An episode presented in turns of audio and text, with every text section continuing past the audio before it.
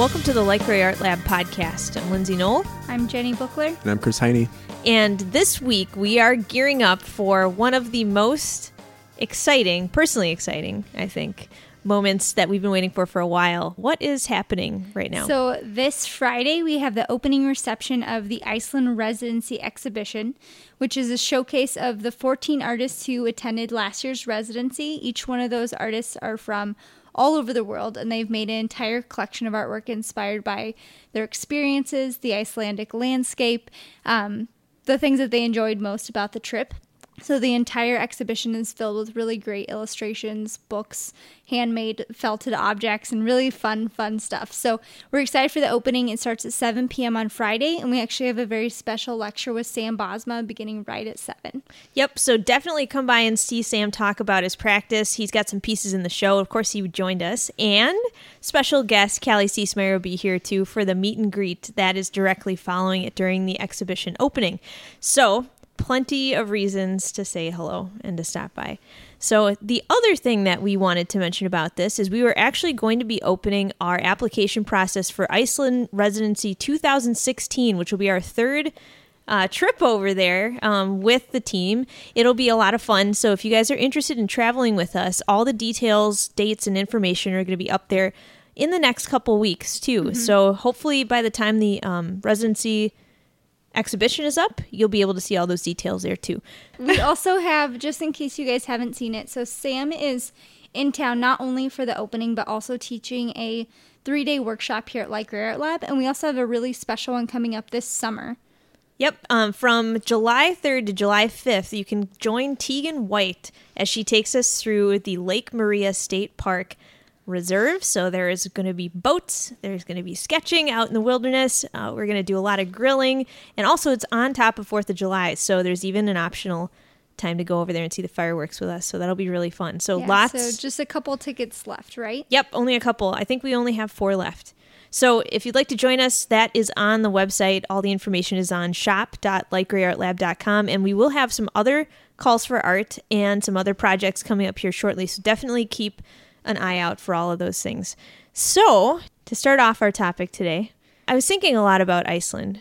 And I was thinking about how it's it's definitely one of those places that I yearn to be every moment of my life, every single waking moment and it has become um, over probably the last couple years a very popular place to go right i can't help but feel like after being there a couple times that it is like a second home even though it's really not but it kind of is like i'm like there's that one place that we went and we drove over that thing Well, it's, it's a really small place, so it's easy to recognize a lot of things. Yeah, well, it's I mean, it's like it's familiar. You have a lot of great memories, and then you get really attached to different things that you've experienced there, just like any place really that you've been. But you know, when you have those moments where all of a sudden you'll be flipping through Facebook and you'll see a photo pop up, and somebody else will have visited the exact same spot, and you'll get this sort of little jealous, like what is it, a twang? What's the what's the word I'm looking for? Um, Like a yeah, flare. twang maybe. Flares a up. flare up, your nostrils flare up, and then you think to yourself, "Hey, that's my place. Like that's my thing. Why?" Well, and you like kind of want other people to know it, but you kind of don't want other people to know it.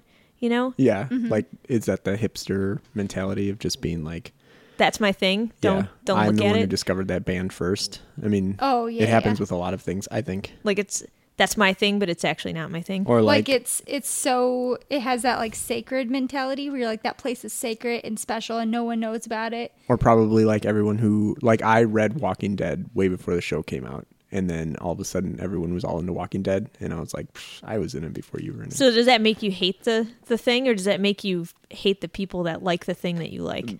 I it doesn't make me feel anywhere. I feel like there's like mixed mixed mentalities that happen. Some people are just like, yeah, when I come back from my sweet vacation, I'm going to tell everybody about all the cool stuff that I went and I did.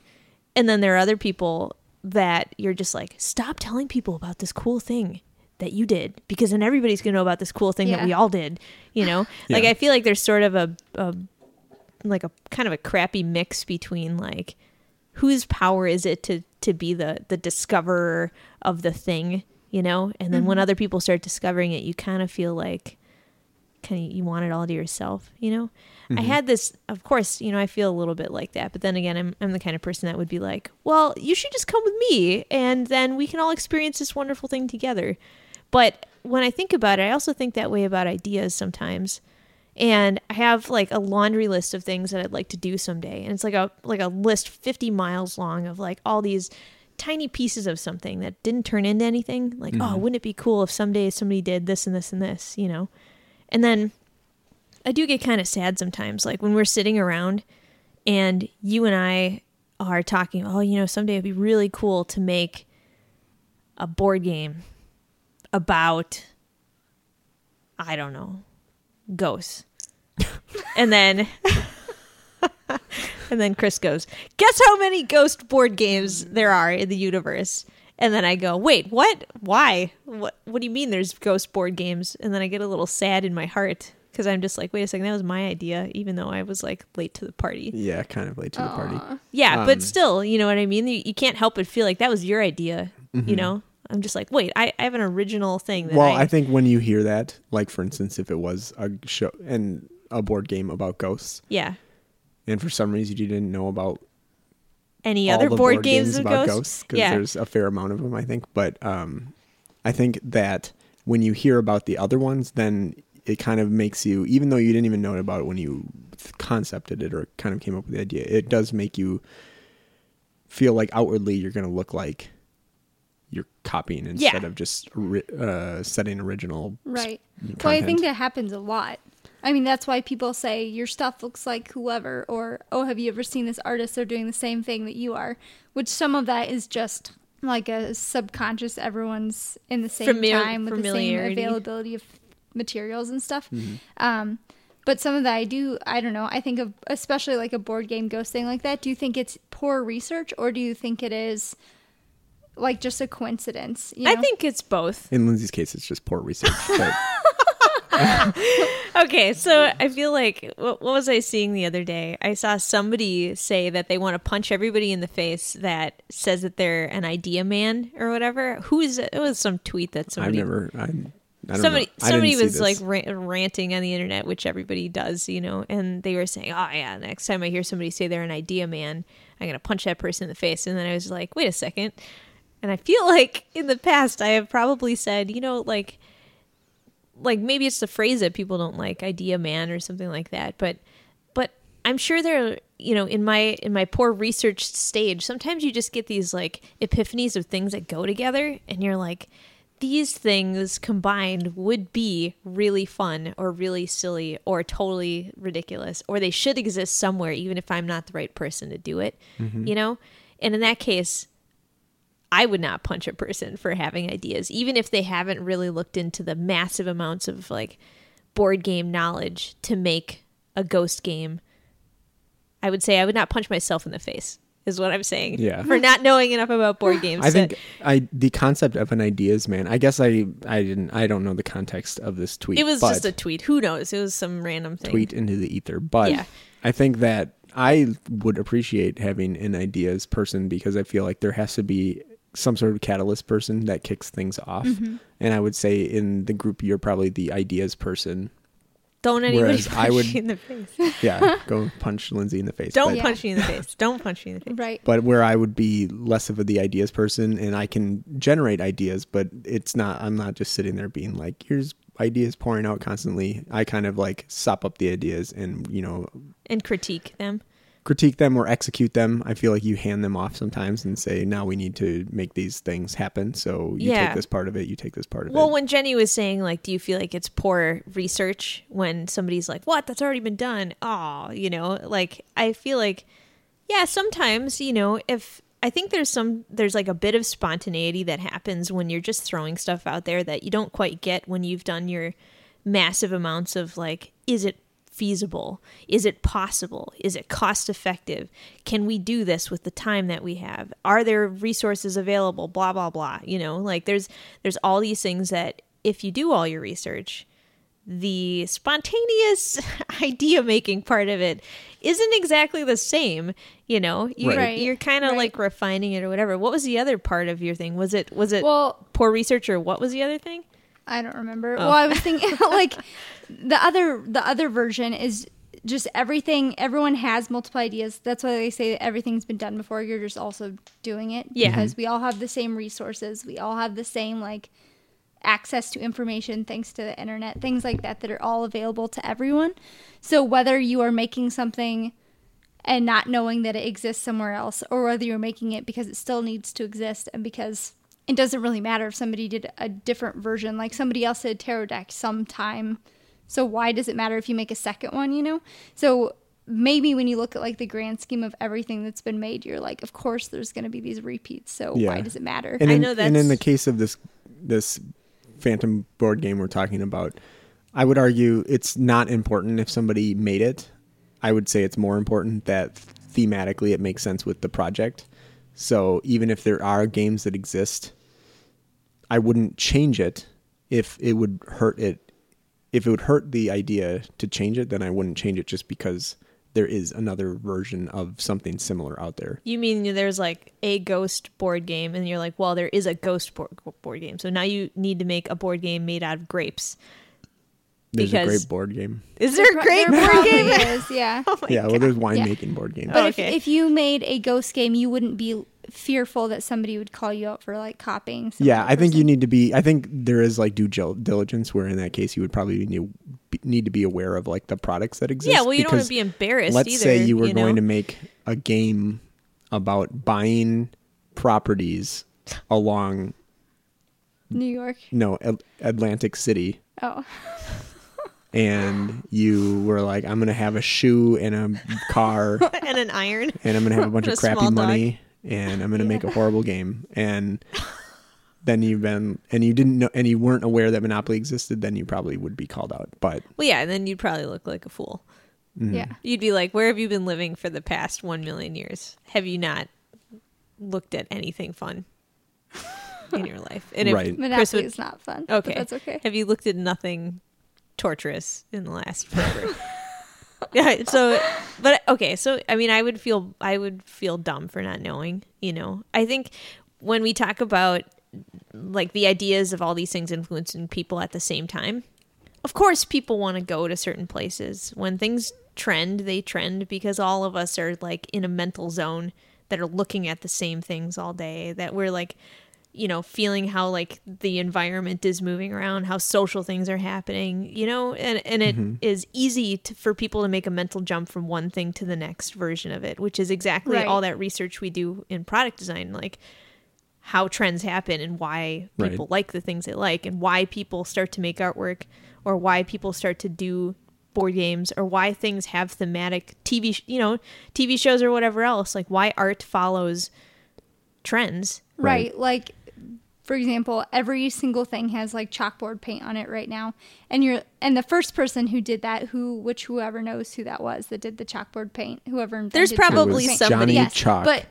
John Chalk is super shocked Rich. that this thing is happening. But it's just it, it's a reaction to what everyone else is doing. So of course everyone now has chalkboard paint all over their products and stuff. But that doesn't mean they are copying person number one that did that, right? So there's like, yeah, well, there. I mean, there are some people, and we we know that this is going into a territory where everybody's got lots of opinions of of art copying, and there are some very serious situations. And so, although we probably don't need to go in depth about how how copying works, basically, if you look at something and you look at the copy, and if they look like the same thing, it's a copy Yeah. Mm-hmm. it's a copy. There's, I mean, and so even when I'm talking to my students in in um, product design class or just in illustration whatever, I mean, it's basically like you put the two side by side, and there is no percentage. There's no, you know, I mean, there's all these fake rules that people have gone around that says, oh, you need to change something 17 percent or something like that. It's not real, you know.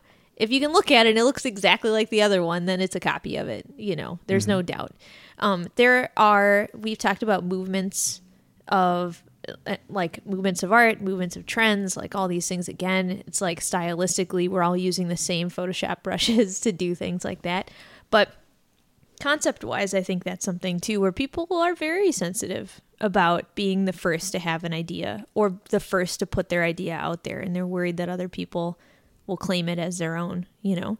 So, you ever have that feeling when you're like, you're like, I want to do a group project, and I'm going back in time here, and I'm actually maybe I should just say this is me, and I'm going to ask you guys if you ever felt like that. Back in the day, um, I used to feel much more like I wanted to do a group project. I wanted it to be very specific, but then I was also terrified at the same time of somebody strong arming me into turning it into something else. Mm-hmm. You ever feel like that?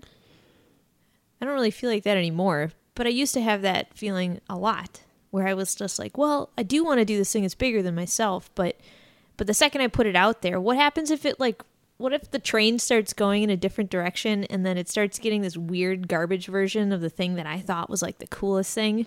You know, like what's what Yeah. happens when somebody spoils your great concept? You know? Yeah.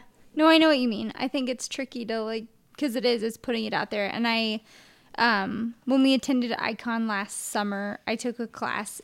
I forgot what it was even called, but I took a class that was a couple days earlier than the actual event, and people were ask asking about putting their stuff on the internet. So the group of people that were attending the class were anywhere between like I don't know, maybe 20 to 50 years old. And a decent number in the class don't like putting their work online at all because they're nervous about people stealing their ideas or stealing their artwork or misinterpreting it. They want it to be presented exactly how they want to be presented, like in person with their artwork. And so it's nerve wracking to like put something out there and not know where it's going to go or how it's going to like float away from you. So I don't know. I understand the stress of that. Yeah, I mean there's a big anxiety I think when when I put something out and then it's not what the rest of like for example, you put a piece of artwork that's in a series out there um and somebody goes and puts one of the 5 or 6 pieces on Pinterest somewhere. And then it floats around the internet and then it ends up somewhere without all the notes and all, you know, without all the things. There is like a huge chunk of information that when seen in the right context would have really provided all of like all the all the context you would have need to really experience that piece the way it was intended to be, you know. But having this one chunk cropped or isolated, isn't there a really famous photo too about it's a it's a war photo where there's like three guys, one of them has a gun pointing at a guy who's receiving water from another guy. So if they crop it with the two guys on the left, it looks like one guy's about to shoot the like a prisoner of war or something. And they crop it on the right and it looks like this guy's a humanitarian and he's saving this guy from dehydration. Do you know what photo I'm talking about? Um, I, th- I'm kind of. I don't can't. I don't know specifically. It's like one of those Facebook photos where they're like propaganda, and then you're like, oh, okay. but you know, but like in context, people can Yeah. take your stuff and and put it in a weird zone, and all of a sudden it's something a little not what you intended, you know. Right. And I think there's a real fear that people have when you're Right. like, what happens I if was it's not that? picturing you made this pattern last year or maybe the year before of um, terrarium plants, and then somebody turned it into like a fingernail polish or a fingernail design. Oh, I yeah. don't know. And so seeing your work where you never intended it to be on people's fingers. Literally, um, how that's changed from like a pattern on the internet to something totally different. Like, how do you have control over where something's going around? Well, sometimes you don't. And sometimes it is your I think there's a couple things that a person could do to prepare themselves. This is just my opinion, okay? So um being a person who has put a ton of content on the internet that was intended to be used by other people in a variety of different ways. Um I don't know, what is it, four years ago now? Five years ago? It was a long time ago. We did a project called Daily Pattern Project. And every day we made a pattern um, for eight months. And me, you, Francesca, and then Alyssa had done that for a while. There, there's like a you know, and, and contributing people. The point was, you put a repeat pattern out there, people could use it on their um, Tumblr backgrounds. They could put it on their Twitter backgrounds, like whatever desktop wallpaper. No, you know, we knew it. I mean, we knew that the reason why we left it in a repeating state was so that people could actually use it as a tileable thing. You know, right. it was half the challenge, but there was sort of a, a preparation that we knew that the artwork we were creating was more of an exercise than it was a than it was anything else. I don't know. I guess I was mentally prepared at that point, knowing that this like little thing I made was going out into a lawless, crazy place. Right. you know, But I mean, there are there are limits where some people would ask. Some people actually said, like, "Can you send me the high res file because I want to make like bags out of this, And or then something you're like, like, that. no. And then you're like, in that case, no. But Yeah. feel free to use it for your, you know, this, this, this, and your this. Tumblr background or something. Yeah. Yeah. Well, I mean, there's yeah, there's there were there are sometimes spoken and sometimes unspoken rules, and I think it's the you know education of the people that stumble upon it.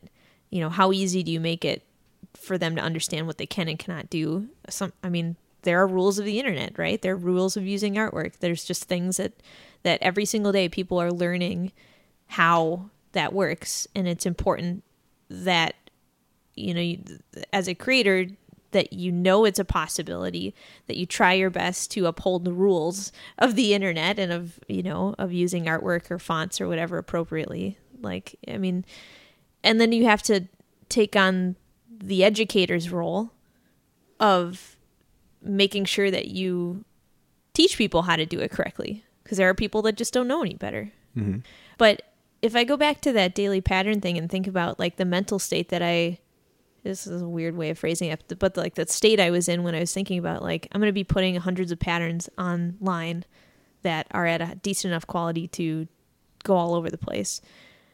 Um there were a couple like there were like a couple different things that I think for the project, like the intention of the project was to share the patterns. That was the point. hmm And so the second that you put the the reins on, you start pulling it back in from a project that was intended to be shared, then it becomes something different.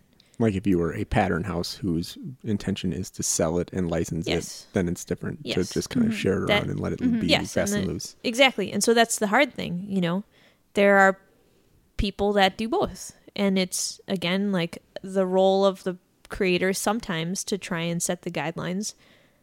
I mean, it sucks every time that you would have to put your artwork out there and have to be like, here are the rules for everything So- I have created. But I do feel like it's it's something that, you know, we're all aware of. So do you then like since you are giving away the patterns for free, did you feel ownership over each pattern or the concept of daily patterns? So then it was like fine to distribute. Well, see, that's the thing. I mean, I say this like I like I was like, yeah, I'm prepared for whatever. But there are people that have taken them and made money off of them, and I've seen them on wherever, you know, and they- Yeah. they've just like, what do you do? You police every single thing. I do feel ownership over individual patterns still. Mm-hmm. Even the ancient ones, I don't even like anymore. you know, like I still, I still get a little like that was that's mine. You know, that's mine. Of course, you know, and then there are other people that have done daily patterns since then and i feel on my good days i feel like good for them Wait, are you I'm- talking about doing a project about da- Yeah, like making that. I was daily? asking her if Yeah. she was more protective of the concept of daily pattern or each individual pattern that was made. I mean, that's one of know? those things. Like we did it, but I'm sure it has been done. Well, that's like a the billion 30 times day and- whatever, yeah. everything, you know. yeah. Yeah, and this is one of those things too where who knows? I mean i don't think we were as aware of i mean what is this 2008 no 2009 yeah, around. this is a long time ago so i don't even know how how many Actually, it people might have been 2011. Okay, whatever. I was like, oh, this is a billion years ago. It's probably why I don't like any of I actually was patterns just looking at those the other day, and I think they were dated 2011. Yeah, they're like ancient. But when when I like when I think about it, I I'm not actually sure. I think those are one of the first bigger pushes into being more involved in a a bigger artistic community than our local one. hmm And so uh, when you're a long time ago when you asked me like is it poor research? Oh yeah. you know, like is it poor research that you don't know if uh, anybody else has ever done a daily pattern thing? The the research we did was basically stick it into the internet and type in daily pattern and see if anything came up. And when nothing came up, we were like, okay, you know, I figure most of the stuff that's been done in a larger scale Has- shows up. Right shows away, up. Yeah. I mean, we do the same thing for the most part. Anytime we we title Like a show, titles. Yeah. stick it in the internet, make sure that something else massive isn't not, you know, like gonna be titled exactly the same. That would be a problem. You also look for the little guys because you don't want to do anything. I mean, we're a, we're a little guy, I guess. but I mean, you know what I mean. You still look for for similar things because you don't want to be like, oh, that's the same. When we did Skate or Die, we are not the first people to do a skateboard show. In fact, I've been doing that show with my students for 11 years. So I can't feel like I own that concept. I do not own that concept, you know. But but Yeah. you mean when you think about that, you you do kind of feel you're like, uh, you know, like on a good day you're like, oh cool, and then on a bad day you're like, mm, you know, you're like, I want, I just want somebody to pat me on the back and tell me that that they realize that I did a version of a something somewhere. Yeah, and I think Do you it- ever feel like that? Yeah. That feels, I mean, that that makes me feel narcissistic and ridiculous. Occasionally, I, I'm like, oh, okay, maybe my old ancient one has floated off into the wherever. Maybe it wasn't a big deal. Who knows? Cry, cry. what were you gonna say, Chris? it gets to the point where it is it's kind of a in honor of Skate or Die had a lot of like culture Like an homage. uh, homage yeah. Yeah. like the even the title was like you know reference back to video games and skateboard magazines and just like Yeah. the mantra of Yeah. skate or die and I think we did it in a way that paid homage to those but it was different um, and I think that that's definitely something where if you're doing like a heavy metal skateboard based on the skateboards that you grew up with, is that copying them or is it just paying respect to them? I mean, I, I was thinking I'm I've been watching Twin Peaks, and Lindsay's kind of been watching it in the background too, Yeah, well, as every- I've been working every single night. I'll like turn and I'll be like, what's going on over there? and it's hard to sum it up. But Yeah. that show is clearly an it's clearly like a rip of procedural crime shows and soap operas. And it basically takes all of those things and then does it in the most ridiculous way possible. So at the time when it came out, and you, if you think, I, I'm always thinking back to like the 90s when it first came out because it feels like a lot of this stuff could be fit right in in like the Tim and Eric's awesome show or whatever. You know, they're so weird and strange, but they are also for like the formula and the the characters and things like that are almost like they're archetypes and they're they're rips of other characters just like played up to a ridiculous degree. So when I'm watching that I'm just like this show at the time like 20 years later, 30 years later, How old are 25, you? So 25 old. years later um it it's so obviously like a like a like a play on these things that were really standard on TV at the time but I'm looking back and I'm like can't even imagine like what the people watching it at the time were thinking Oh yeah. because it was so serious and and I was also and that reminds me like when you were talking about movements Oh yeah. and maybe you can answer this because I'm an idiot and I don't know the answer. But during art movements, is it a bunch of artists being like, "Oh, they're all riding on his jack," you know, they're all ripping off this guy, or they're all ripping off this person and that person? I don't Or think do they are they aware they're a part of the movement I during doubt the it. movement, or is I it all? it. I think like because of how little communication's happening, like I'm so angry it's about so it. bad. Lindsay was, like, well, I. I don't think there's a lot of communication happening between people in like they're all in their own countries in Europe and all wherever. Well, okay, I'm, I'm talking wherever, right. more recently than Europe, European art movements like the Renaissance. I'm talking Oh, about okay, like, that's like what I was the- talking about. The Renaissance, like the Dadaists or something all- like that. They knew they were the Dadaists, available. right? Yes, yes. So they like have a So they were all like, we're on what the is same that page. called? Not they have a not a mantra. What is that called? Your like your like statement. What is that? An artist statement. Manifesto? No, manifesto. Yes, they have their Dada manifesto, and they are like, "We are this. We are proclaiming this." But the first person to do that, of course, like uprose a bunch of people who are on board for it. So it is sort of like, and that's how like all art through nineteen the 1900s worked where they were like this is happening this is available this thing is in style and we are all reacting to the entire 1900s is questioning what art is how we interact with it and so it is it's like postmodernism Right. and all the things that are happening up until then it's all reaction to But do you think within those art groups, they're like, this guy's totally ripping me off? Well, that's the funny thing. So I follow contemporary art daily and I read all the things, but it is so hard to distinguish one artist from another because it all looks the same right now. It's all like a blue canvas with like a tennis ball and some other stuff hanging out and a bunch of like squiggles and some tape falling off a canvas. And you're like, this all sort of looks the same. So there's no hand in it, but that's also what is contemporary right now is not a lot of hand in work. So it's all sort of like manufactured and a response to all these really manufactured things. So nobody should quote me on what's happening in the art world right now. but that is what I see in contemporary art a lot of the time. Um, so it's funny because it is a big response, but I also think now more than ever, people could make art of any genre. Like if you were like, I'm going to make a realistic something or I'm going to make an impressionist something, you totally could and nobody would say anything about it. And I remember um, having this conversation with one of my old professors, and they kept saying, like, you are of this time. So if you're making it now, it is contemporary.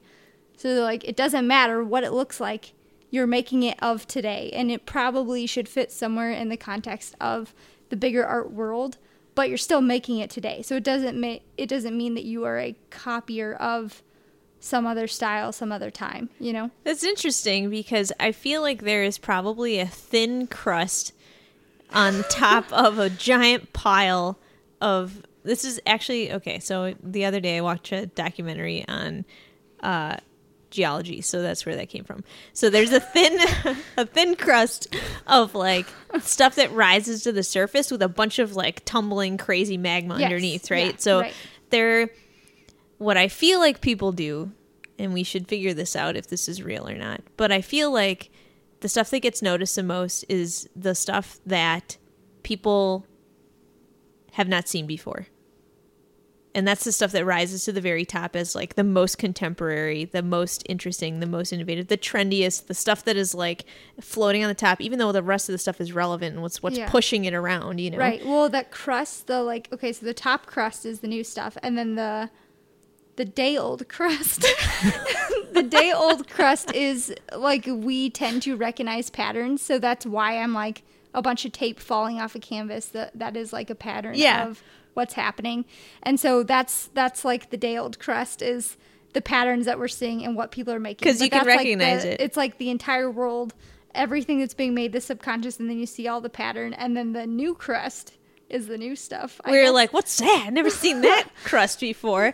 And I feel like that's the kind of stuff too, even in fashion. And we talk about this a lot too, uh, especially with our students. We're like, there is somebody out there doing something completely 100% unique to the eyes that are looking at it. And I say that last part because it may be a combo of a million other ideas from long dead folks or from people in different cultures, you know, but there is like a little tiny crust of something that is a twist that that you've never seen. And that's the kind of stuff that I feel like when you ask, you know, somebody like who's who's ripping on who here with like the newest thing or like who created this movement is everybody just a copy of this one guy or something like that i feel like there are some people that get enough press or that are well recognized enough for being that new like first pinnacle of crust that everybody else will be compared to that person mm-hmm. because they were the first to be recognized as it. Right. Yeah, I was thinking about what you were saying about fashion and the newness of everything. The funny thing is, like, of course, we all have a body. It's all the same for the most part, the same shape, and so like clothing is not going to vary that much. It's just you said this before, like color, shape, material. Those are the only things that are gonna, and like the cut of it is the only thing that makes a difference between like this weird jacket that I'm wearing and your jacket is like the color, shape, and material. And so if if that is true for both like fashion and art making alike, the color, shape, and material is the only things that you can adjust to like make something drastically different. That is not that much. So there probably is a lot of repeats out there. I'm sure there's a ton of repeats. What I always think about too, and I feel much stronger about this these actually. What did I say to? And I keep talking about this because we just okay. So we just finished teaching last week. It was like the This week. Was it this week? Okay. Well, I mean, it was Like a couple this week. days ago. Yeah, four days ago. and we are freshly looking through everybody's final projects and everybody's done like their senior thesis and it's all up there and all these people are doing all their new concepts and so i keep thinking about all these like wisdom bits that i tried to drop on those guys as they were tired and like hungry and confused about life. And like you know it's it's hard. You see all these new things happening especially in this tiny little art world that's here locally right? The stuff that i see. And then i also see kind of like all their influences too. But i was saying to those guys i got off on a tangent for a second but i was saying to them that sometimes it's not how well you draw at all. It's about your concept. And I believe that I, I believe I've probably even said it on the podcast before. hmm I mean it you could be the worst drawer and you have the best concepts, you know, and if you know how to match up all your stuff, I feel like concept means a lot more to me these days. hmm And some people probably would argue with me, but I feel like I used to think the exact opposite. I used to think technical ability was above all what was going to make or break you as like a creative force. And I now I think it's the opposite of that. I don't know if everybody agrees with me. I don't know if I don't anybody. think everyone agrees with you, but I think it also depends on your audience, your industry. well, the Um, experience that you're trying to make. When I talk about concept, I talk about like, is anybody going to get you what you're trying to say? Like, do they get what you're trying to say?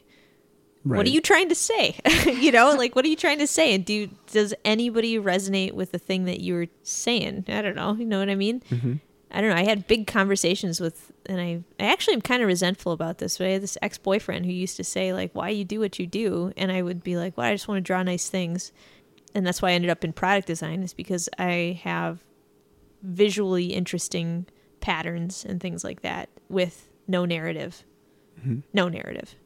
It's not about a narrative for me, but for other people, that's all about it. But I, I still think there's a concept for the right, like, final format. Right. Well, there's concept for every. I mean, there's concept for the right product. There's concept for the right art direction. There's concept for the right everything like that. So I think mm-hmm. you know you still need to be able to concept something. It doesn't have to be a narrative, but it has to be.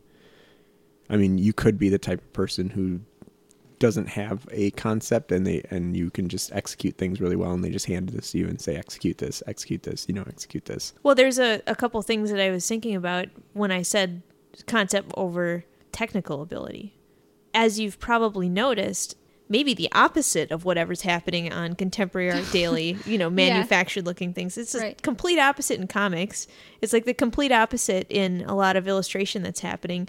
You see all of the process in and you get to see even between comic panels or pages or a series you see the kind of artwork change it's not about being a consistently perfect face of the same person over and over and over again with a different angle like you do not have to do that to get your concept across which when a lot of people that I follow on Instagram are pattern makers, and that makes a lot of sense.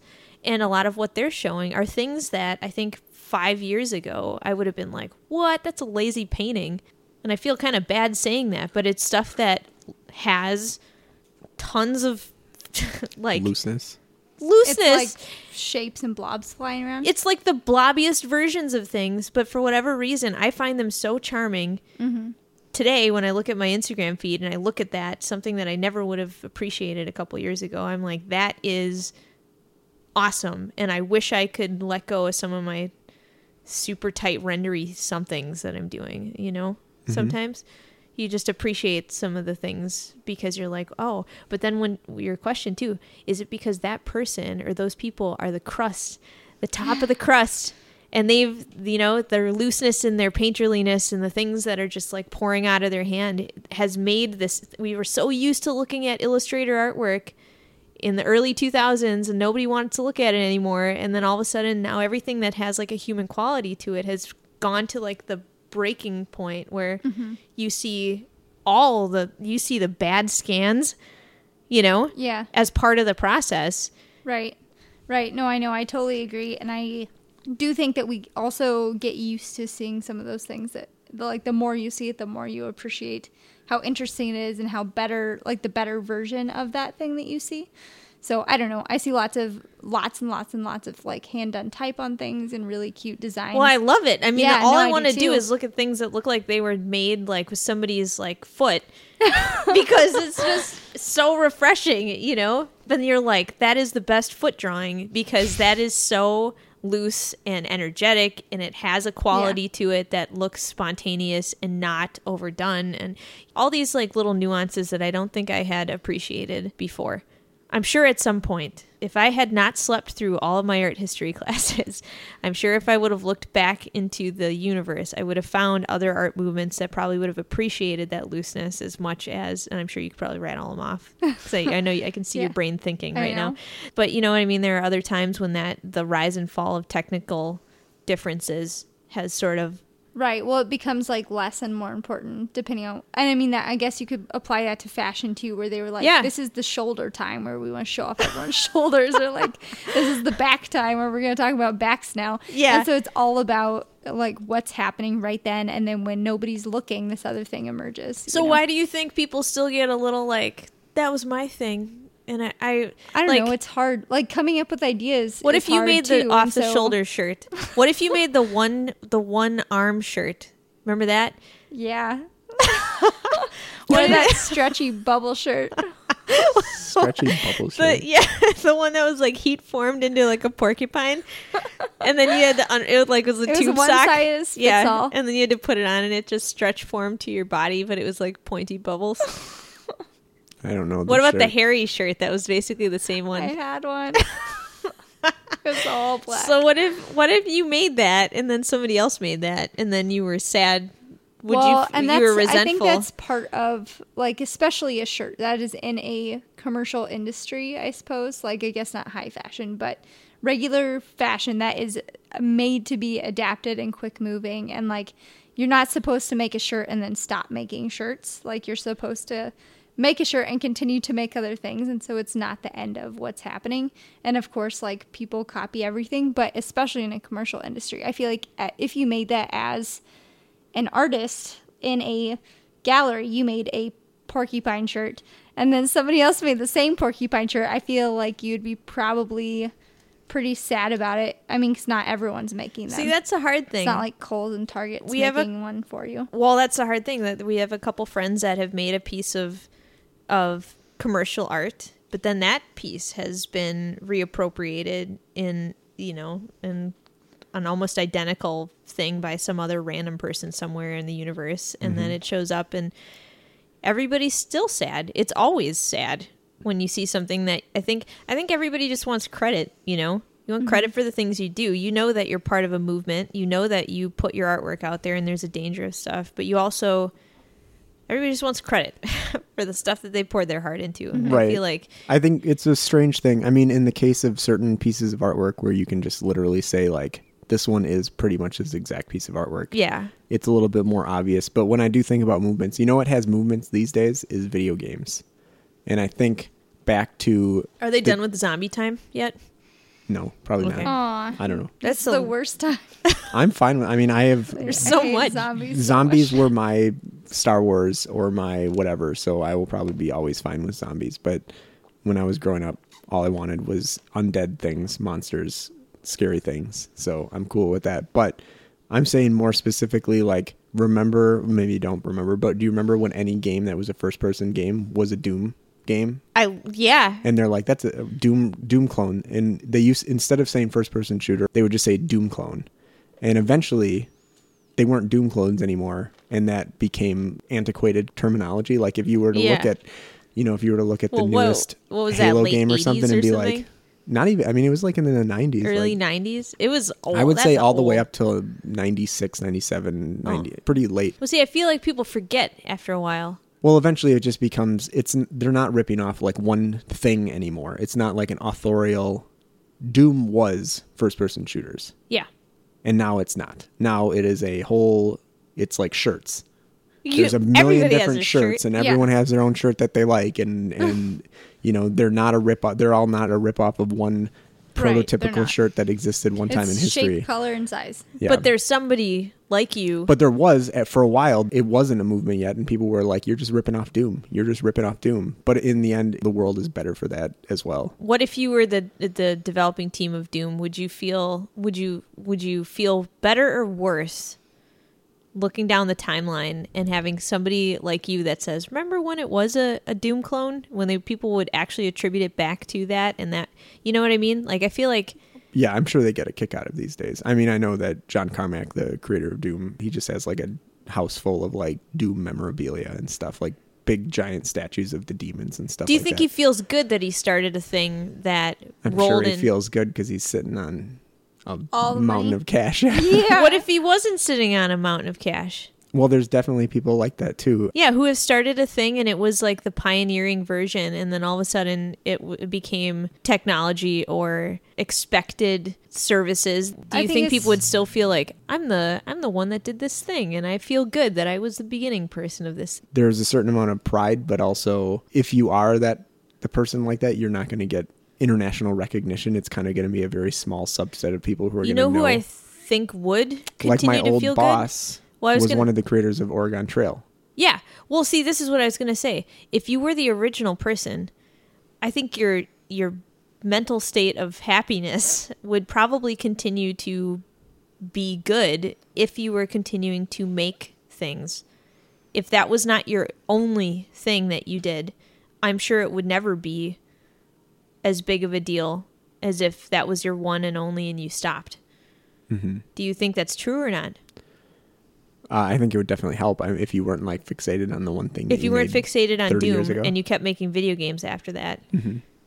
and you just kept making other ones and more and more and more, you think the pain of seeing it appropriated and then turning into a norm would have been a positive thing? especially for your example, Chris, of like somebody coming up with an idea, which really was just like showing people a different way to use the technology or make a video game, especially like in the young times of video games.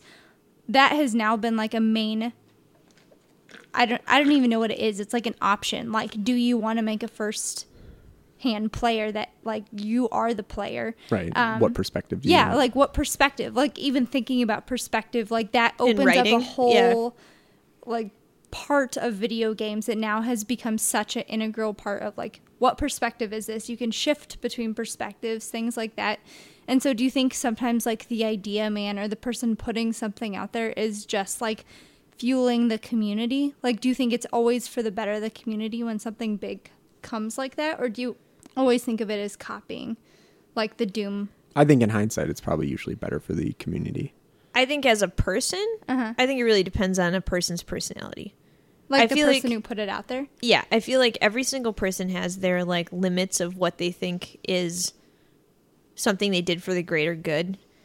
Even in a like back when I remember I was talking about like in my tiny version of this when I was like, oh, my community projects back like right when I graduated Yeah. you know um, college i would i would have been in a much different zone every idea that i had i think i would have had a death grip on and i would have been terrified because you don't know what's going to happen you have limited history to teach you how to deal with things it's Yeah. and your perspective is different and now if i put something we do it all the time you Yeah, know you right, put something, put out, something there, out there. you assume that it's probably you know maybe it's not the first version maybe we did poor research or maybe we did great research Right. you assume it will not be the last one of that Right. Well, especially so say let's pretend you guys were the first ones to ever do a daily project and then like you were the first ones to say we're going to do daily pattern. I don't think we have to do-" assume. I think that is a fact. We're the first that person you were the first daily- one. Yeah. Chris is claiming it. So Chris, i'm gonna the put that on your person- tombstone 2011 first daily 2000. project ever. First daily Yeah. project. So say you guys were, or you were the first people. Um, so now that daily projects or monthly projects or whatever have turned into such a big thing, like both for promotion of artist work and also as like a creative push and things like that, would you say letting it out into the world is a really good positive thing? Just like letting it fly. yes i feel like Yeah. there's like well yeah i mean for for ideas like that you're and this is why i don't think I mean, that's a pretty open idea. Well, okay, so so th- and that's the big difference between a single piece of artwork that has had its you know, it's been chiseled down to a very specific one like tiny pinpoint of a thing versus a concept of here here is one piece of what could be any number of possibilities. You mm-hmm. know, like first person shooter mm-hmm. Or daily project or animation. you know what I mean? You're Right. like you're kind of like yeah, you're like, well, of course. Yeah, and I, I, I think we're in a dangerous part of history too, where people are. There's teams of people in corporations who are trying to get the market and the, the patents for things that are so ubiquitous that Oh, they yeah. shouldn't be patented. Right. Um, so I think it is, you know, I, I would much prefer to see things just like go out into the world and live and breathe instead of having, you know, things that, I mean, if you have a really specific patent that is an invention or something like that, that's one thing. But if you are trying to patent the invention of the loading screen or something like that, in fact, mm-hmm. Namco did, and I don't know if they still do, but they might have a patent that says for, I think it was a Ridge Racer game, they put Galaga at the loading screen, or I'm probably getting the games wrong, but they put a game in the loading screen, like a classic arcade game in the loading screen, and then they patented it. So no one else can do that. Even though, like, putting a game while you're waiting, is that like a really. Is that something that you should be able to patent? Probably not. It probably made all the other games worse because now we just have to sit there and stare at a thing that just says loading dot dot dot loading dot dot dot. Target does that. Like the Put color loading red. screens. No, they No, they, they put patents red. on everything. Yeah, I know every company does. Every company tries their hardest, and it. I mean, there's if you look Well, at any. yeah, because you want to try and grab it in case maybe someday it's like the one thing that keeps your business a thing. Mm-hmm. But I also think it's kind of silly. Yeah. But again, okay, so this is where I go back and forth. I don't think there's anything wrong with protecting your rights. right. And I don't think there's anything wrong with setting yourself up for success and to not be trampled and to not be stepped on and to, you know, it's a whole reason why everybody should get all their artwork, you know, actually serious every series you do, you should go and get it copyrighted by the copyright office. It will cost you 1 bazillion dollars to do all of your artwork if you're a prolific artist. But again, it's a way that everybody can fight all lawsuits people actually rip you off, right? Right. Of course, we all know that that that's like the rule that what you're supposed to do, and people don't do it. And people don't do it because they either like, what is a slim chance that I'm going to spend less money Right. Doing which one of these things? You know, do I spend all my time doing this or that? But at the same time, you know, you have a giant company like that that has an entire team dedicated to hoarding concepts.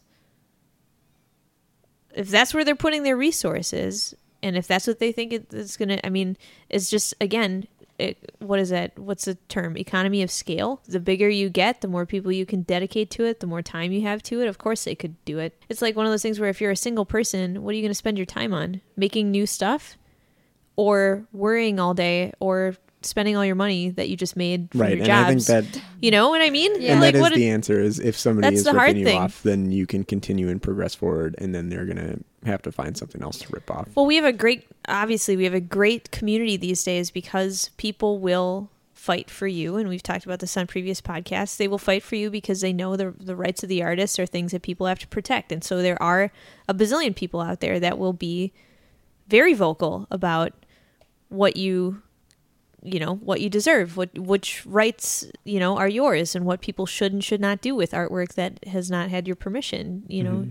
To be used. And i think that's fantastic. And that says a lot about how educated people are becoming about rights of creative property you know? Hmm I think this whole conversation is really interesting because, again, I mean, it doesn't stop some of us from feeling like, ooh, you know, I had that idea, or like, oh, that that's a really good one, you know. And I think it all boils down to two different things. You know, there's the business frame of mind that's protecting the things that will help you flourish as a business person, and trying to figure out what the best combo of those things are. And then the second thing, which I don't think many people have control over, is your emotional state and how you feel when you see things that are versions of your concepts. And that's a much harder thing, I think, to put terms on. You can't stop from feeling jealous about other people's success and things that were kind of someone similar to your thing. Mm-hmm. Or you can't stop but feeling like you want to not share something with a bunch of people.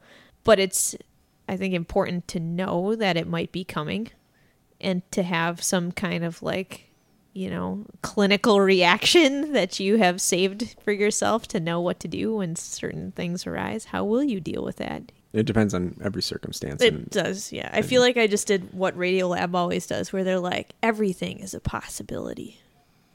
They're like, here's our opinion. Now let's throw it all in the question. But and then is ask it? a bunch of questions. Is it our opinion? I don't know. What a great thing.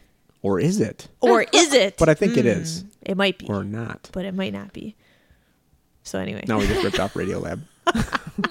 I still feel bad when I see something that kind of looks like a thing that I might have done. Lots of things to think about. But we do have plenty of things, again, that are meant to be shared and that are meant to be promoted and that are meant to be put out there so you guys can use and participate and do stuff like that.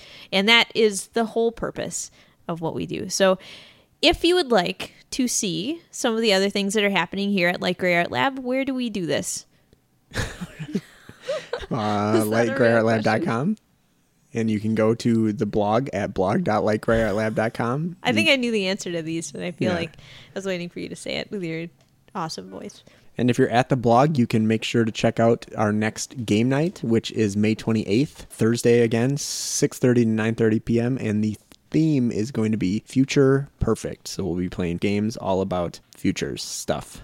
And you can email us at podcast at lightgreyartlab.com. You can find us on Twitter. We're at lightgreyartlab. You can find us on Tumblr. We're lightgreyartgallery.tumblr.com. You can fi- like us on Facebook and stay up to date there. And you can subscribe to this show on the iTunes Music Store or stream it directly on Stitcher Radio. Yep, and definitely make sure to stop by 7 p.m. Um, if you want to come by a couple minutes early, you should definitely do that this Friday.